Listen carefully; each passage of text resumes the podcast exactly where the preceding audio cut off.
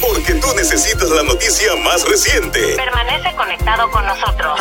Inspira te informa. Saludos y buen provecho para los que ya almorzaron o se disponen a hacerlo. De inmediato a las noticias. No dan tregua a los delincuentes. Dos robos de auto fueron reportados en horas de la noche de ayer y otro esta madrugada en el área policíaca de San Juan. Según la uniformada, el primero de estos se suscitó a eso de las 11 y 18 de la noche en la avenida Luis Muñoz Rivera, intersección con la calle Paseo Jaime Benítez en Río Piedras. La querellante alegó que dos individuos enmascarados a bordo de un auto se le acercaron. Posteriormente, uno de ellos portando un arma de fuego mediante amenaza e intimidación, la despojaron de su vehículo Mitsubishi Eclipse Cross color gris del año 2022, tablilla JQD 974. Los individuos se marcharon del lugar en el carro de la querellante sin causarle daño físico. El segundo caso fue reportado en horas de la madrugada en la calle Hostos en Atorrey. Manifestó el querellante que dos individuos enmascarados, uno de estos con un arma de fuego y mediante amenaza e intimidación igualmente, lo despojaron del vehículo Jeep Compass color blanco, tablilla JOE 914, perteneciente a la compañía Alamo Car Rental. Acto seguido, los delincuentes se marcharon del lugar en el mismo vehículo sin causarle daño físico al perjudicado. En más informaciones, el representante José Memo González Mercado recomendará que se asignen 100 mil dólares para la rehabilitación de los hogares afectados por el tornado que impactó ayer Arecibo y que dejó daños en múltiples estructuras residenciales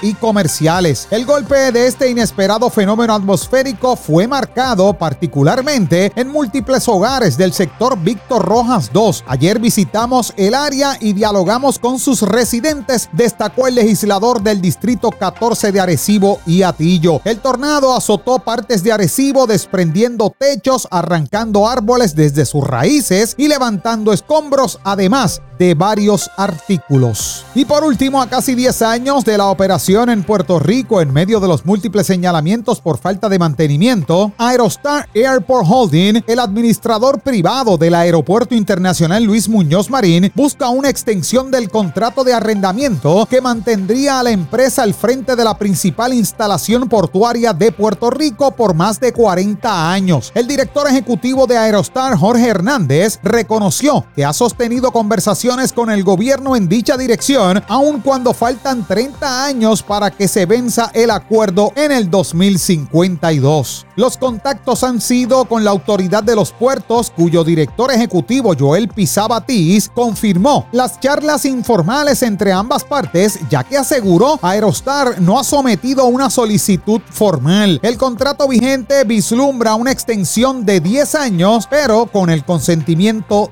del gobierno. Disfrute de toda nuestra programación a través de nuestra página web 881inspira.fm o bajando gratuitamente nuestra aplicación 88.1 Inspira. En mi próxima intervención, más noticias locales e internacionales. Hasta aquí el primer compendio informativo de la tarde. Soy Jerry Rodríguez. Sean todos bendecidos. Te brindamos lo que necesitas conocer. Lo más importante. Inspira te informa.